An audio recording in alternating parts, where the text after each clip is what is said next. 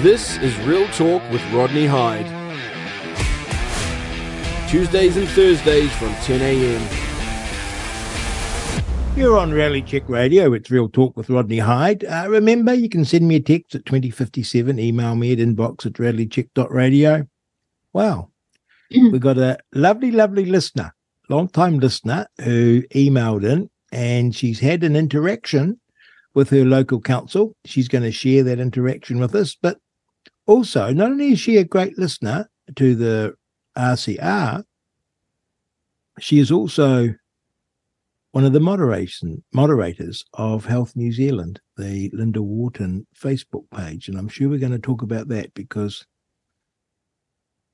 what Linda did and the moderators did to bring us together and to provide somewhere for those who were injured or had fa- family members that, who died from the jab was truly amazing. And I could never forgive the authorities nor Facebook for shutting them down. That lifeline was shut down for political reasons because it was counter the narrative. Not that it wasn't telling the truth, it was telling the truth. And that became the problem. So, good morning and welcome, Sarah. Good morning, Rodney. It's lovely to um, have a chance to talk to you. Well, can I thank you from the bottom of my heart and on behalf of all listeners because we all followed that, followed you, that Facebook page, and we followed you on Telegram and then Twitter. And it was amazing group. And the support that you and uh, the other moderators and the amazing Linda Wharton gave was second to none. Thank you. Yeah, it was a, a really um, amazing, very surreal time, to be honest. And um, you know, the the day that our Facebook page got shut down, um, it just really gobsmacked us all. We we knew that it was coming, and we knew that it had been coming for quite some time. In fact, Linda would often go, "Well, we're still here today," you know. um, I I'm shocked at my naivety Mm. You know what I mean? I just would never have imagined that thinking, breathing people could do that to a group. It just never occurred to me. And then I remember interviewing Linda when I was on another radio station, and she said, Oh, you know, you can't mention the V word. Mm. And I said, What? And she's sort of telling me they have these algorithms that would expunge it if it went up on mm. YouTube. I thought she was barking mad. And she was 100% right. I never imagined that there'd be these algorithms patrolling the internet and dropping you out because you said vaccine. I'm just such a little baby, you know. I just, I feel embarrassed at my innocence. Mm. And I thought I was a cynical, old, hard bitten mm. person. But we'll get to that because I want to explore you've quite amazing. You've had this interaction with your local council, and I want you to walk us through it, please. And then we'll get on to your moderation if we have time. So take us through your experience with the local council. Okay, so um, so like um, many people out there, you know, I'd always been um, you know, pretty a pretty trusting sort of person. And um, and when COVID hit, um, you know, we we did the same thing as a lot of the rest of New Zealand was doing, you know, in terms of accepting, you know, what we were being told and, you know, following the the guidelines. Um, however, the more that that unfolded, um, the more my husband and I sort of started to sort of think, well, actually something doesn't quite stack up here. And we started to form um, relationships with other people locally who actually had a similar sort of questioning way of being, I suppose. And we ended up with a very small little local group of people in our um, in our town in Solway, and um, we supported each other through COVID. And um, you know what we were wanting to do was to try and find ways of actively being um, you know, creating ways of being more resilient as our small community. And um, and as we moved through the process, we sort of got to a point where um, you know the COVID thing wasn't really quite so valid, but then Cyclone Gabrielle hit, and we started to sort of ask questions about well, how resilient is our local community? What is our council doing to mm. ensure resilience? And um, and we had a a meeting where we started to sort of put together some ideas about what we would ask our local council um, with the aim of going to them and finding out what they were already doing, what they already knew, and what they were planning to do, rather than us making assumptions. Mm. And um, and so and and I'd have to say our council, um, the new mayor Gary Caffell set up um, a weekly drop-in session as part of his um, mayoralty, and that allows anybody off the street to go in and talk to him once a week. There's two hours set aside, and he often has another counsellor with him. And um, the aim is to give people an opportunity to just drop in and talk to him about their concerns and whatever's going on, or what you know, so on. Can I just interrupt you there, Sarah? Yeah, sure. Um, what was his name again? Gary Caffell. How do you spell Caffell? Caffell. Uh, C A F F uh, C A F F E double L. Okay, Caffell. And was he a councillor before he was mayor, or is he fresh to the job? Yeah, so he would he had been involved in council for a, quite some time okay. prior to being mayor. He'd been a okay. councillor. Mm. Okay, okay. So you got the drop-in centre. Carry on. So, um, so we thought, great. You know, um, there were a number of things that came up. You know, as as concerns for people. Um, you know, things about flood mitigation and um, you know, et cetera, et cetera, and um, you know the climate change stuff and um, 15 minute cities was another thing that got raised and mm-hmm. you know a few other bits and bobs so we decided that we needed to just pick one item to begin with and go in and have a talk and there were three out of our original group who went to the first um, drop-in session and we decided that we would start off by asking them um, you know what they were uh, you know, how aware they were around the 15 minute city thing and what that meant. Um, I won't go into that at this point, although um, I have been invited by Car- Gary since to go in and do a presentation to council based oh, on three sessions that we actually had um, discussing this. And, um, but basically, um, what happened as a result of the, um, the the four meetings that we've had to date was that we we built up some level of relationship and trust and um, in the conversation, and I think that's what led to me being invited to go and actually talk to the council at large. And I've been given 20 minutes on the 25th of October to do that, which I'll be doing with a PowerPoint. Um, but really what the aim was was to go in and um, you know because i think over the last three years a lot of people have gone through a place of you know where their trust in the decision makers um, in our society has been badly shaken.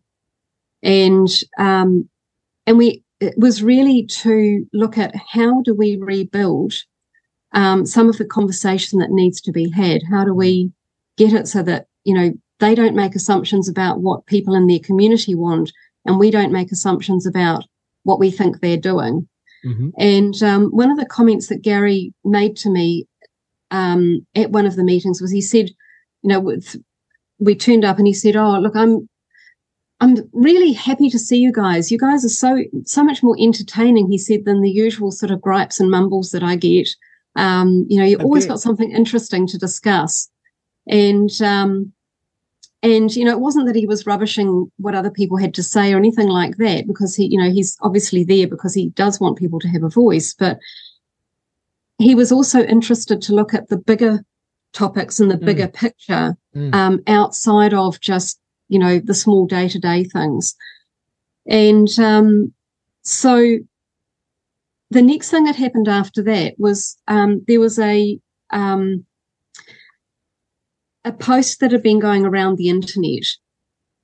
And it had been put up by somebody um, who had sort of jumped on, um, you know, the, the concept that ratepayers were being put up as collateral by their local council so that they could borrow money from overseas banks and that this was opening ratepayers up to a high risk because if the loans were defaulted, then those people who, you know, um, were lending the money could come in and basically take, you know, the assets, um, the asset base of the ratepayers was in effect mm-hmm. what they were saying.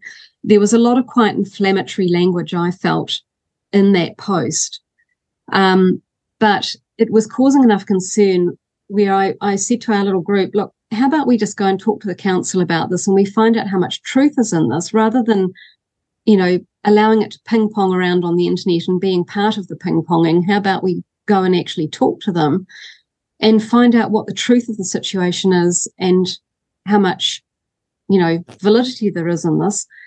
So we went and had a conversation with Gary and, and he was really upfront with us. He actually said, look, I can't answer your questions, but you need to talk to the financial manager of the Masterton District Council, um, David Paris. And um, so we we ended up being able to see David Paris that day. And I would have to say it was really, really worthwhile. He was great. He actually s- sat down with us. He gave us about half an hour of his time. Um, well, may I again just interrupt, Sarah? I'm talking mm. to Sarah Beesley on Real Talk uh, with Rodney Hide on Reality Check Radio. Um, I can imagine them doing this, Sarah, because you've got a wonderful manner with you. Thank and, you. Uh, you approach it not as um, someone coming in, because oftentimes, I know I do this when I'm interacting with authority. By the time I get to the meeting, I'm in high dudgeon and I'm sort of not calm. And I can imagine you approaching it um, very calmly and very politely, which makes such a difference. So good for you. So carry on. You met the finance guy. Thank you. Yeah. So we we went in and um, had a list of questions, and you know, um, we asked things like, you know, are the ratepayers being used as a collateral, you know, against the loans, and who are the loans being, you know, who are they, uh, who is the loan provider, and etc. etc. And um, and you know, what was quite interesting was there was some truth in yes, indeed, what had been said, and that was that the um, the ratepayers are indeed, you know, put up as collateral, just in the same way as taxpayers are put up as collateral for government loans. It's very much the same process. Mm-hmm. Um, because that's their means of being able to guarantee that they can pay back the debt. Um, but what was um, not correct was the fact that um, our local councils don't borrow from overseas banks. They actually borrow through something which is called the Local Government Funding Authority. And the Local Government Funding Authority actually acts a little bit like the Reserve Bank in that it creates bonds and then it puts those bonds out for sale um, to investors. And um, those investors come in, they buy the bonds, um, they know that there is risk attached to them. Um, I was trying to find out whether all of the um, bonds were secured or unsecured. Um, and the only thing I could find out was that the last lot that were put up in April were actually unsecured bonds, which means that the people who are buying the bonds accept that there is risk. And if there is a default, then they've got no comeback, basically, um, you know, to come and take assets or anything along that sort of line. Um, so they create these bonds. Um, what was also interesting was that the shareholders of the LGFA are actually all New Zealand councils and governments. So there's 80% shareholders in the councils and 20% shareholders in local government. So the LGFA itself is actually a completely New Zealand owned entity. Um, and that the investors that are buying the bonds are 70% New Zealand investors. Um, and, and they include things like, um, you know, our KiwiSaver investors and so on. And 30% are international investors. So the actual exposure to overseas funding is actually quite low. Mm. So, so that was interesting um, because I felt, you know, that it means that there is actually a bit of comfort in knowing that what we are dealing with, even even if our councils do borrow money, and and they still need to keep an eye on how much they're borrowing, obviously, but at least they're borrowing in house, so to speak, rather than you know becoming beholden to a, a, much bigger entity overseas that we have no control over the behaviour of. Um, the other thing that um, that we found as a result um, of this, well, one of the questions that we put through to um, David Paris was, well, what happens if we get a situation where people can't afford to pay their rates and they they default? And what would happen if you had a high level of default? Um, and he said that there was a safety mechanism built into the way LGFA is is run, and that basically what they have is um, a situation where if a, a council does default, um, then there are other councils. There is a set number of councils within the, the, the setup or the framework that act as guarantors. And that means that if you get a council that does fail, then the other guarantor councils step in and they actually pick up the um, debt repayments until that council perhaps can get on its feet again or, you know, whatever some other arrangement is made. So, sorry, were you, did you want to? Oh, I was going to say, you were going to answer. Did you come away then somewhat reassured? Well, it was reassuring um, in that, you know, a lot of the stuff that had been said was basically that we've got no control. It's all overseas owned, da da da da da. And if it all turns to custard, we're going to get people coming and taking New Zealand land and New Zealand property and, you know, whatever. And we've got no control over it. So it was actually quite a scaremongering type of. Yes. I'm quite pleased post. to hear all this, Sarah, mm. because I feel this is a bit of a candid camera moment because I'm responsible for setting that funding agency up. Right. Interesting. so I was a bit scared I was going to hear, and I'm up for it, how disastrous it is or or, or was. So um, I was Minister of Local Government from 2008 to 2011. Right. And um, I um, was responsible for that, setting up that funding agency. So, um, and it's very, it's very easy. It shows you how very easy it is to scare people on both sides. Government can scare us, and then we get distrustful of government, and then someone can say something, and they're not wrong, but it's the way they word it. Um, yeah.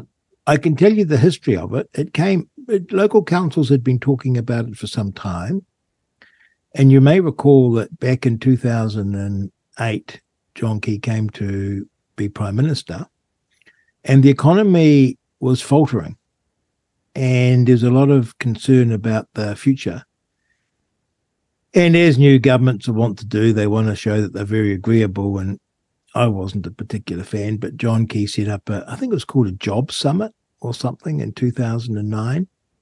And everyone turned up with ideas for um, how to get the economy back on track. And the only two ideas that I remember was one was the bike trail from one New Zealand to the other right. was going to be this big economic boost. And the other was local council saying that they were struggling um, with raising money for infrastructure. Mm-hmm.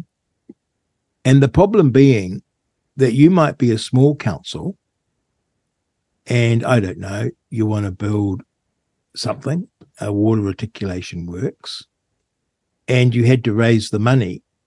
And if you're a small council, you don't have a sophisticated uh, treasury body.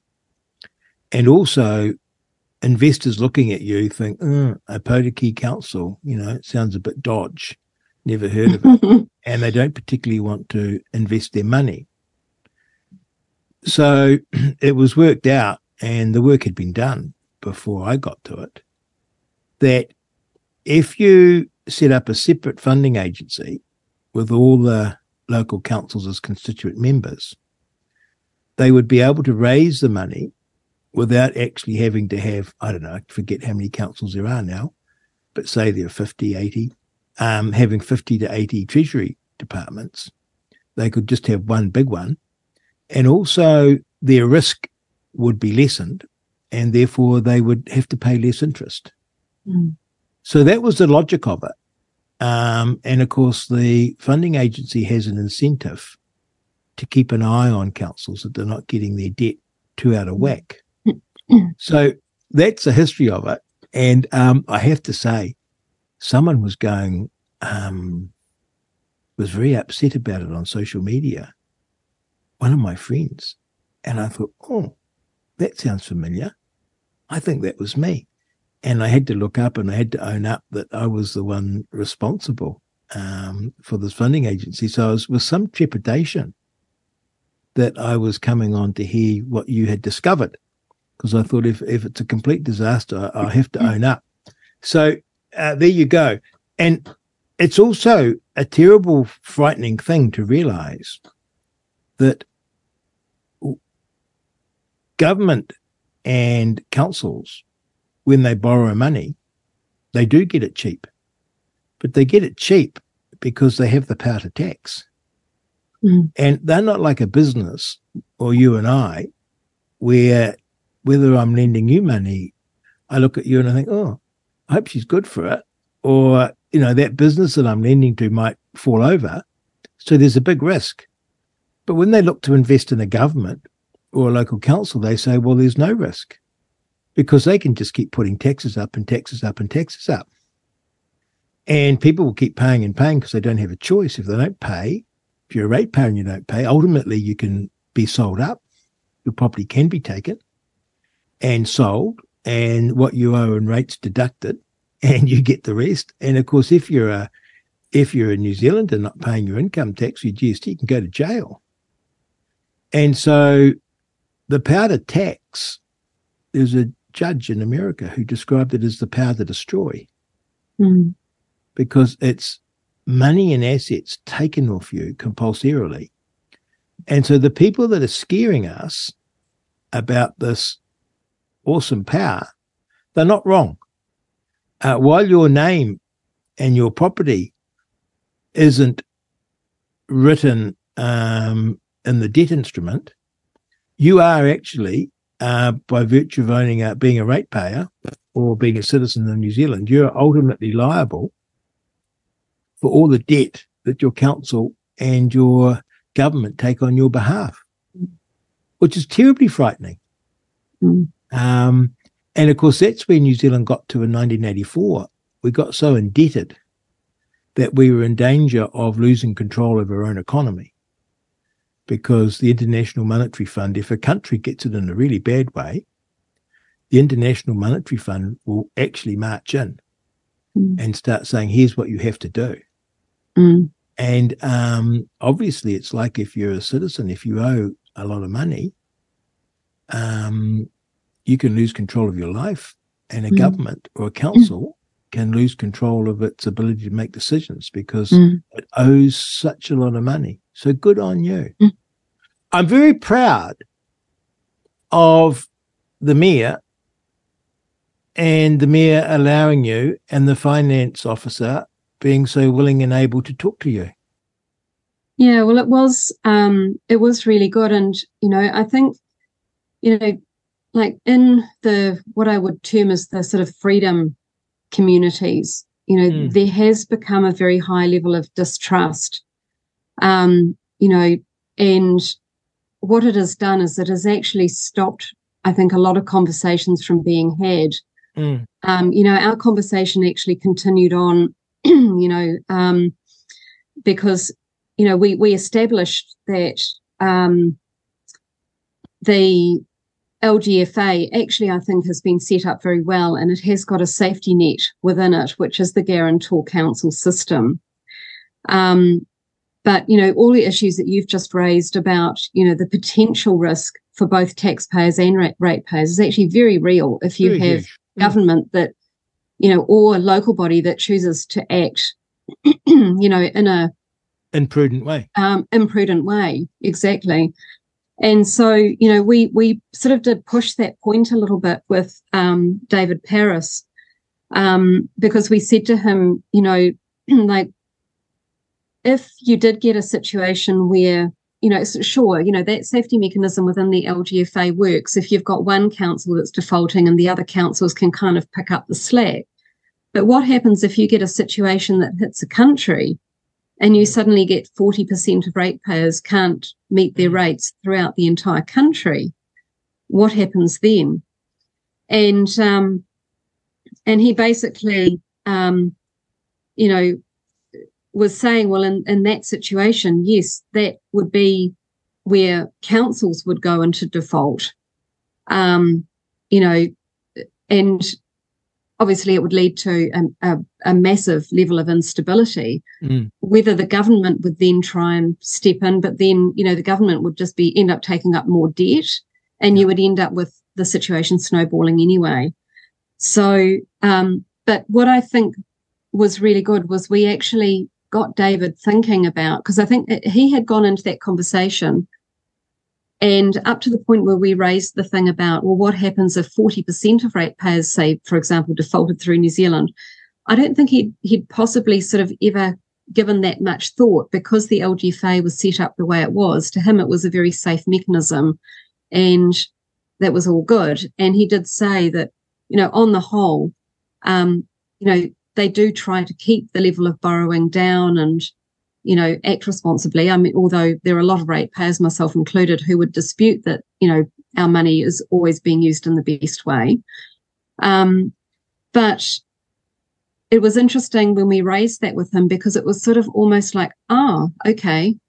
And getting him to look outside of that and, and mm. think that much, much bigger picture. And so the end of the, um, at the end of the talk with David, I ended up writing an email to Gary Caffell to tell him what the outcome of that conversation was because I felt it was really important for Gary to become educated as well. It wasn't enough to just have that conversation with David Paris. I wanted Gary to become aware because he clearly didn't know the answers to a lot of the questions that we were asking. So we thought, well, it's a great opportunity to educate our mayor. And I, and I asked for my email to be passed on to all of the councillors so that they became aware of it.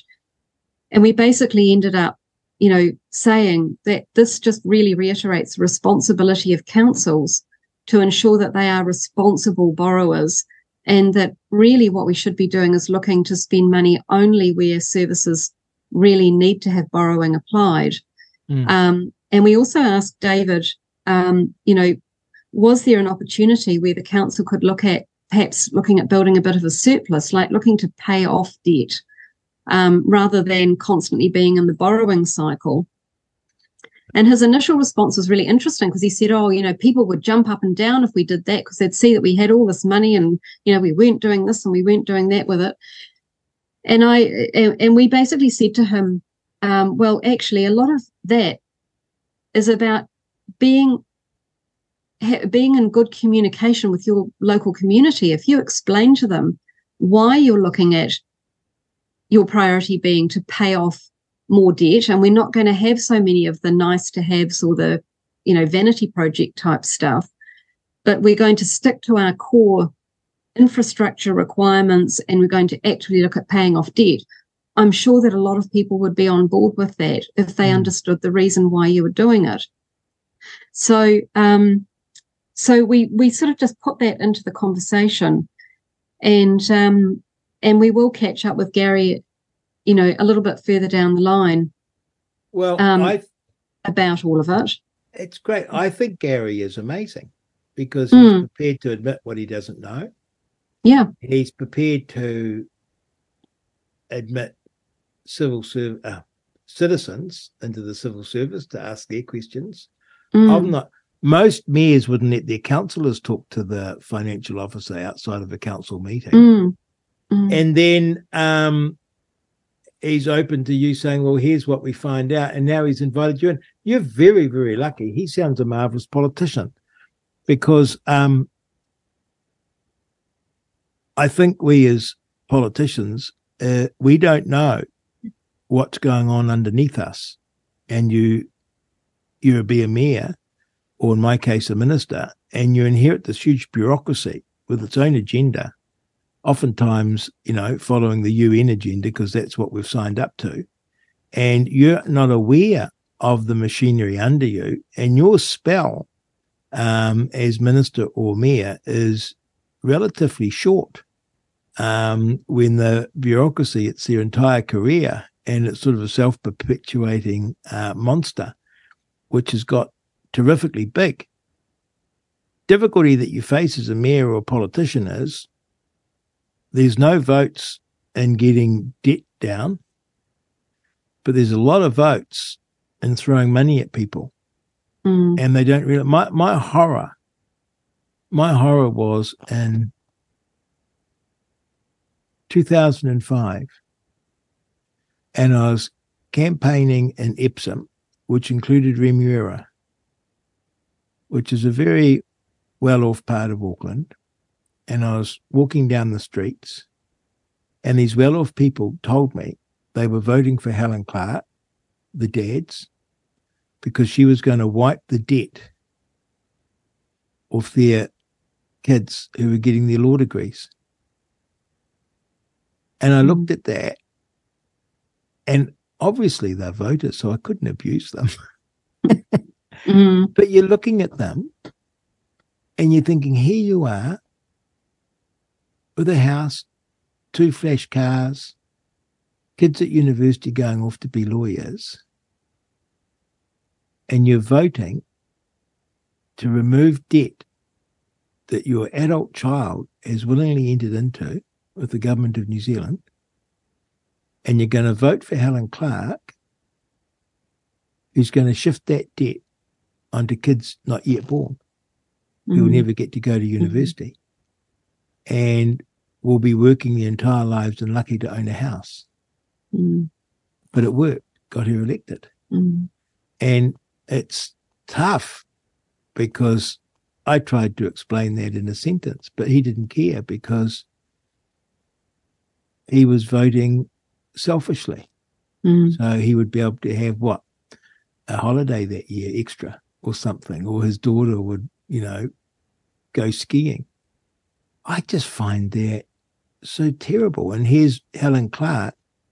She doesn't care that that debt is going to be pushed onto all New Zealand Mm. um, into the future. All she cared about, and I'm not picking on her, all politicians are the same. They'll spend money, your money and your children's money, and yet unborn children's money to win an election. Mm. Um, Yeah. And there's no protection to us from that. And when they borrow that money, they indebt every one of us, exactly as that scary Mm. email said. You know, they they mortgage you and Mm. your ability to Mm. produce an income. It's a stack of cards too, if you think about it. This is what used to keep me awake at night. When I became local government minister, I was sort of shocked at how councils were so financially strapped. And they couldn't afford to do their basic infrastructure, you know, keep water safe, keep the sewage and the pipes not running in the waterways, all the basic things you think about a council doing. They could do the put the statue up, you know, run a pride festival, but in terms of doing that basic infrastructure, um, they were struggling. And then you think, well, their their base and their rates are coming in on property values. And we can readily imagine, can't we? Property values falling quite dramatically in New Zealand. Mm. And then suddenly the ability of councils to maintain their spending and pay off their debt is Mm. severely curtailed without actually a massive increase in rates. But their ratepayers are struggling because they've just lost a whole lot of value on their property. Mm. So it could very, very quickly turn south. Mm. Yeah, and it was interesting because David Paris did acknowledge, you know, that there was that possibility, Mm. and you know that was one of the things that, um, you know, we're, you know, we basically um, in the email that I sent Gary said to him, you know, that given the global economic situation, and the um, you know all of the um, economic indicators that are out there, it is even more important that councils do, you know, act responsibly in terms of what they're investing money in. And, um, you know, and they do have, um, you know, a responsibility to use money wisely as far as their local communities go. And it's interesting because, um, you know, there's a lot of talk about the whole globalism thing um, you know, and I mean, that's a huge rabbit hole that, you know, lots of people have gone down. Um, you know, and I'm certainly not unaware of, you know, a lot of the implications of that and how it all hangs together. Um, I've come to a very simple, I suppose, a, a simple way of being able to deal with that because I think it's very easy to feel very powerless very quickly. And, you know, feeling powerless just makes people feel angry and it often makes them less effective at what they can do. And uh, my dad has a very great saying. He says, focus on what you can control, not on what you can't, because it's a waste of time otherwise.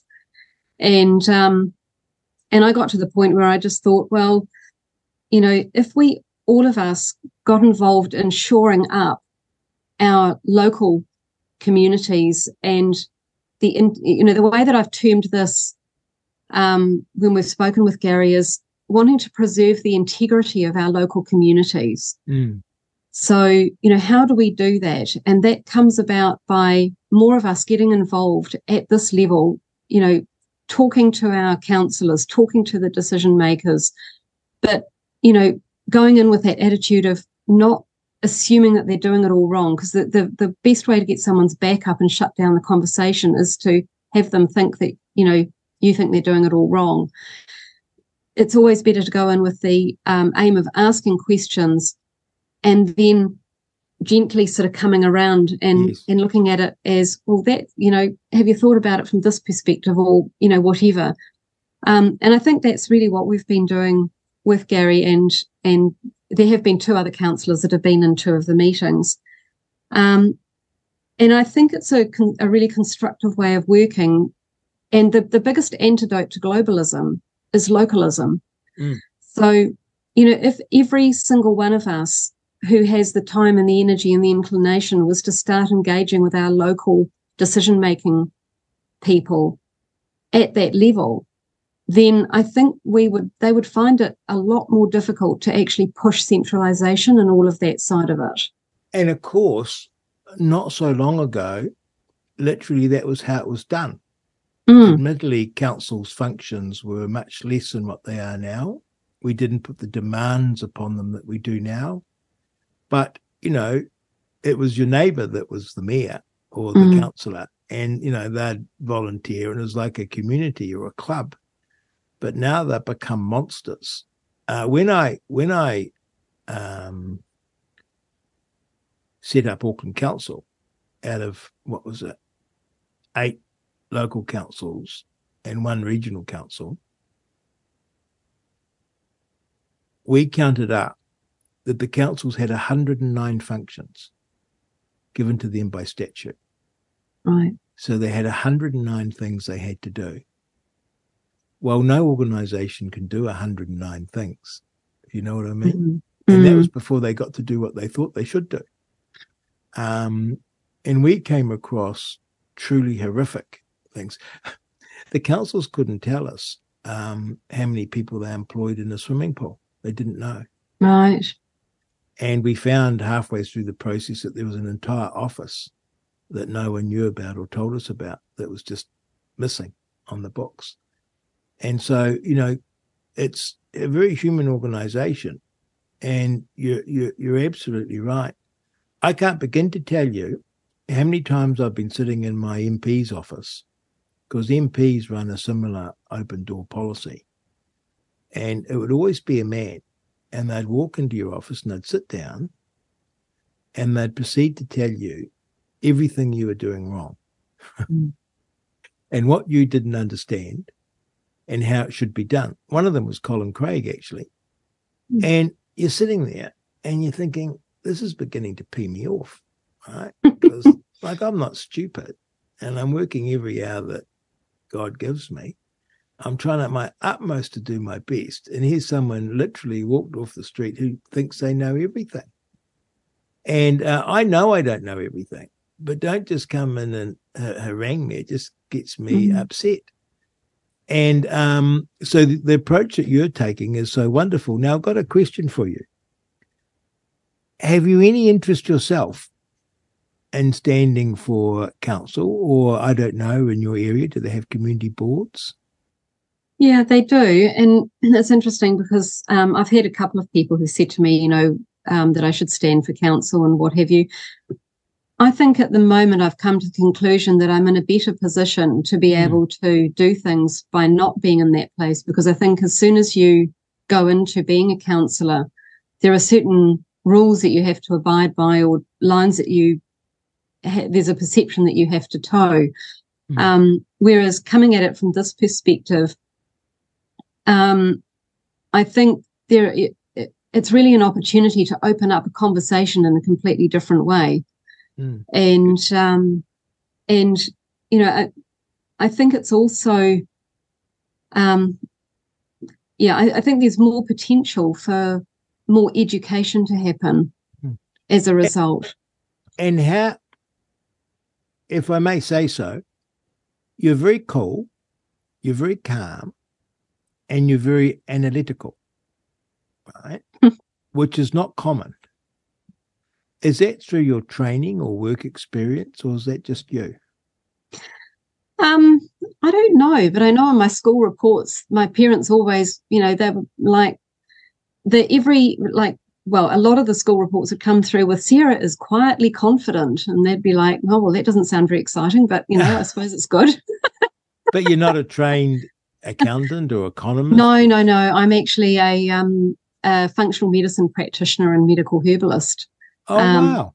and I'm trained in in uh, like I, I treat people as complete systems. So I suppose I'm a very systems based person. Mm. I've always uh, like I I don't like what I call fudge factor. So I've never been a very good person at um, sort of just accepting something on face value. I want to know why it works the way it does and what what it's connected to, and that if I was to do X, what effect would that have further down the line? You know, so that's kind of like I guess how my brain is organized. Um, and and explain to me functional medicine.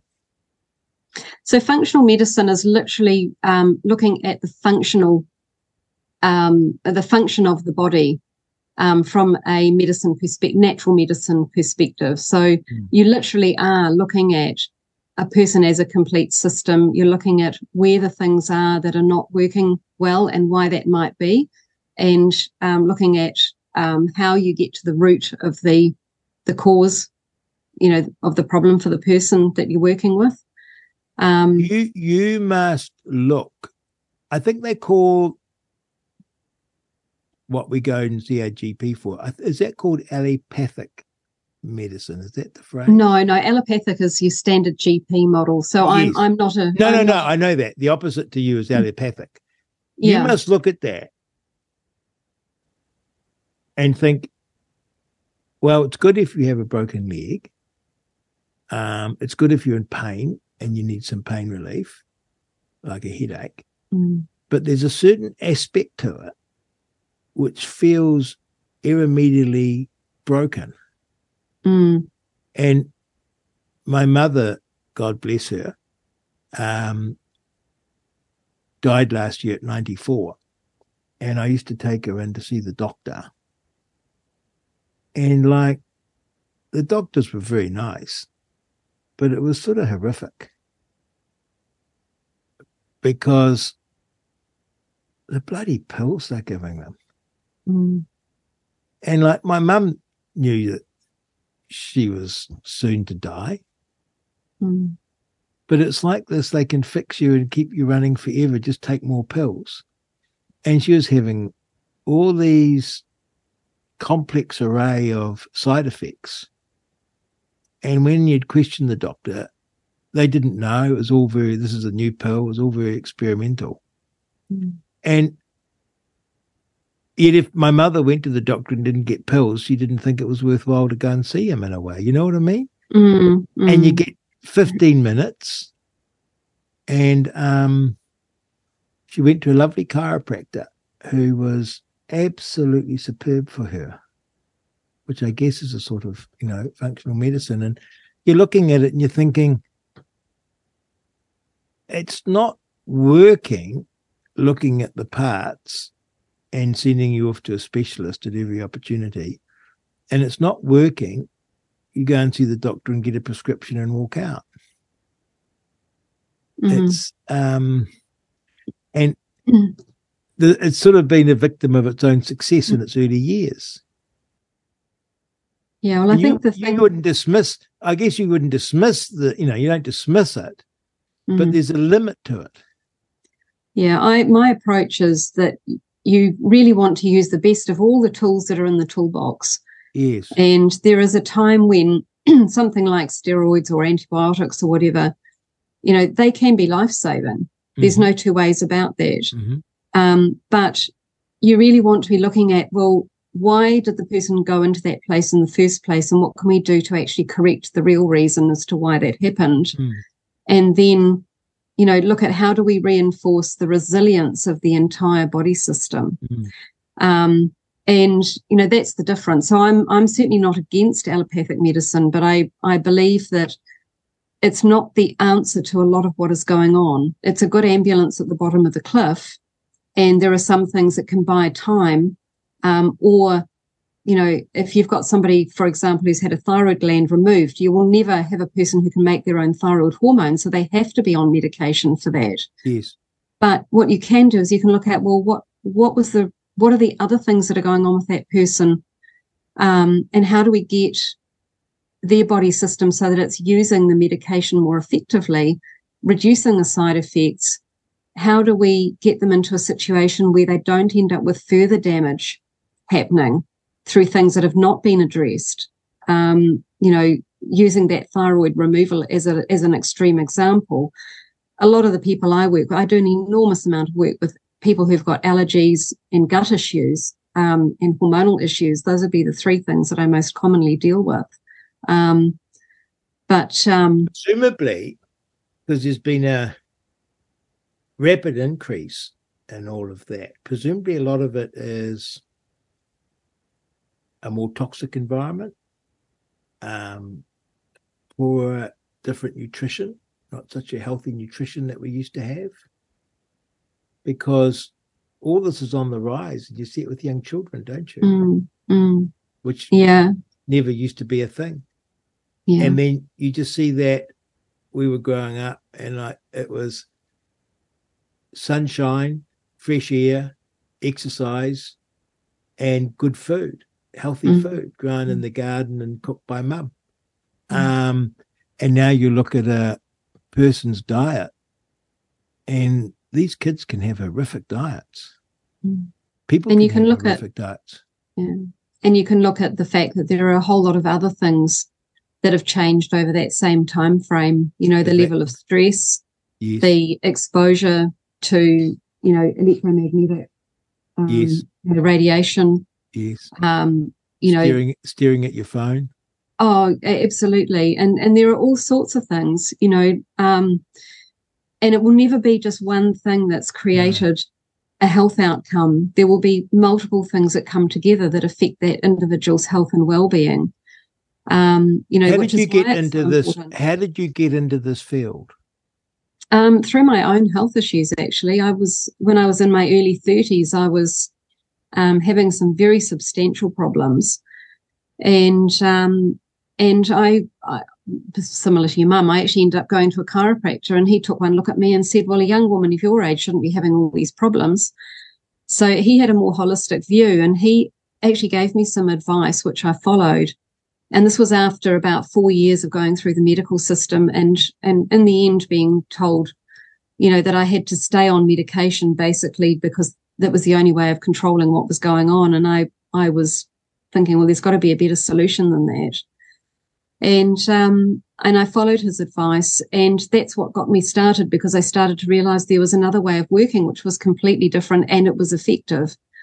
And, um, and so then I looked at retraining and, and as these things often do, Rodney, when when you start to open yourself up to different opportunities, different ways of seeing things, um, the doors just suddenly started to open. I had people talking to me suddenly about herbal medicine.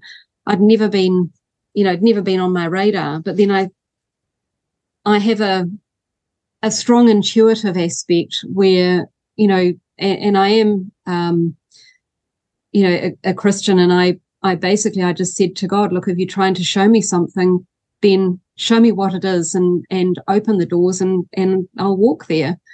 And um, and so, as I say, I had all of these people that were suddenly talking to me about, you know, herbal medicine, and I stuck a very tentative toe into the water by going and doing a weekend course for a year.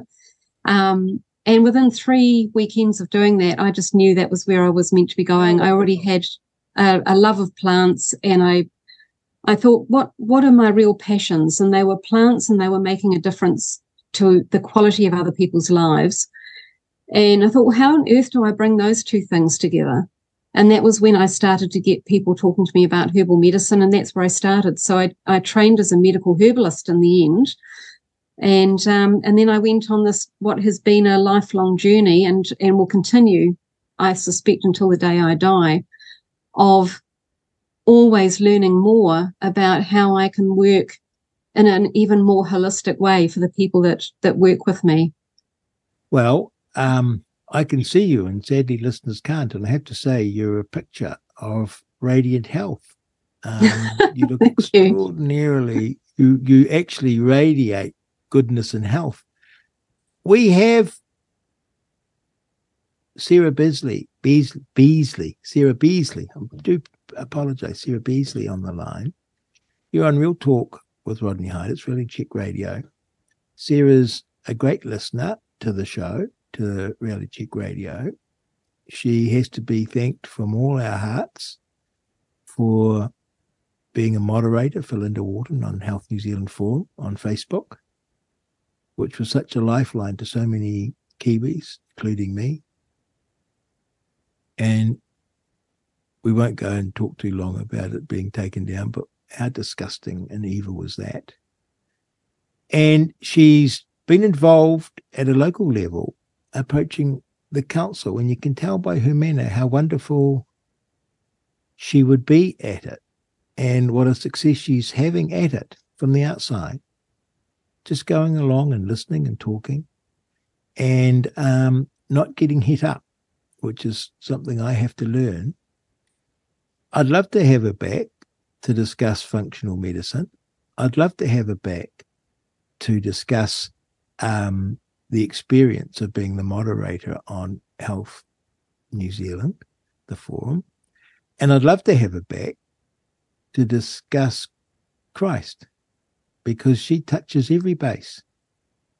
And I'm just enjoying chatting to her because how often these days do we find ourselves talking to people and it's all me, me, me and boring stuff, you know? and we've just met Sarah, and we've had this wonderful exploration of your experience in your life, Sarah. Well, thank you, Rodney. And um, you know, I I just am so grateful for Reality Check Radio and all of the work that it's doing because mm. it's provided a much much needed um, you know voice and I think you've just hit on it beautifully that whole exploring of the conversation. Mm. Um, because that's so badly needed. You know, so many people have become, you know, quite cynical. And when you become cynical, you can't, the conversation is no longer there. It's fine to be skeptical, but to come at it from a, you know, to keep that conversation open, to keep it moving forwards and, you know, not make assumptions about what another person thinks or where no. they're coming from is so vital. Have you always been a Christian? Um, I've been a Christian for a long time. Um, I had a period in my time where I kind of um, disappeared out. I got very disillusioned with the church, or what I would term now as organized religion, and uh, and I actually came back to it um, later on. Re- once I'd realized that organized religion was not actually um, about the relationship with the Lord God Almighty. And, uh, you know, and, and I remember my mother as a, a child, she was never a particularly overtly religious person. It was my grandparents actually who gave me more of that sort of Christian upbringing, if you like. But my, my mum used to, I mean, her father said to her, you can worship God in your own backyard and God is way bigger than the church. And, um, and, you know, that is really the point where I got to in the end. I thought, well, if, if I'm disillusioned with some of what I see in the organized religion aspect of it, then it's actually more about my relationship with the Lord God Almighty and what that looks like. That's the important piece of the puzzle. And um, and so that's does where he, I came does he. Does he, does he care about us as individuals? Um, I believe, I believe that he does. Yeah, I, that's certainly my experience of it. Right, good, because I sometimes wonder if, because I'm recently a Christian, Mm, and I've never felt. I used to go to Sunday school until I was, I think, I was about seven, and I resolved when I was seven that I was an atheist, which is extraordinary. I don't know how this happened, and um, but this past little while has made me a believer, deeply a believer. mm, and I'm not an expert. I haven't read a lot. Um, but I've seen evil now, mm, and if there can be evil, there has to be able to be good. And I've reflected on the evil that I see, and I realize it's against the Bible. And I've seen good Christian people, and I've admired them, and I want to be like them and emulate them. And I realize it's their belief that makes them such good people. And so I happily say now I'm a I'm a Christian, but I don't um I'm no expert, but I'm a believer. And it has I love, I love. I started we started saying grace mm, and I've prayed out loud. And I simply do it to count my blessings. mm, And when I have friends or family in trouble, I'll say, I'll pray for you. And it's wonderful because what do you say otherwise? What can you do? mm, But it, you can pray for them. And I find praying for them a very good feeling. And I find grace at night with my family a very good feeling because you just count your blessings and you become a better person. And you feel as though there's a world bigger than your world and just me, me, me. And what makes me happy, it just can't work. But I have struggled with the idea that this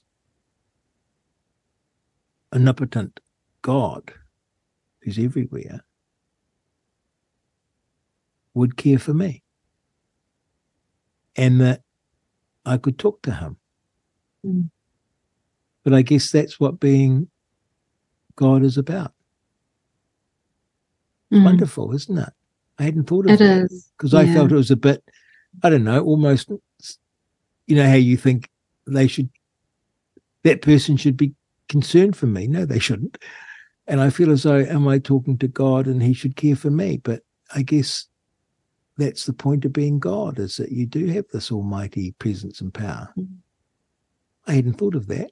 Mm, Well, I'm very sorry. We've covered a lot of ground, Sarah, and gone places that we didn't expect to go. But isn't that the beauty of conversation? mm, it is. Yeah, it's a, it's a real gift, and I thank you so much for your time, um, Rodney. And um, Well, yeah, I'm just hugely relieved that the local government funding act isn't a complete disaster because so much that you do in politics and government turns out not as you would have hoped. But um, as you say, people from the bottom in the community and building that resilience from the family through the neighborhood and the community, that's what's going to get us through. So I thank you for your time. You're on Reality Check Radio. It's been Real Talk with Rodney Hide. Remember, please send us a text 2057, email us at inbox at realitycheck.radio. What a wonderful lady. What a wonderful people we have here in New Zealand. Um, oh my goodness, we're so blessed. This is Real Talk with Rodney Hide. Tuesdays and Thursdays from 10 a.m.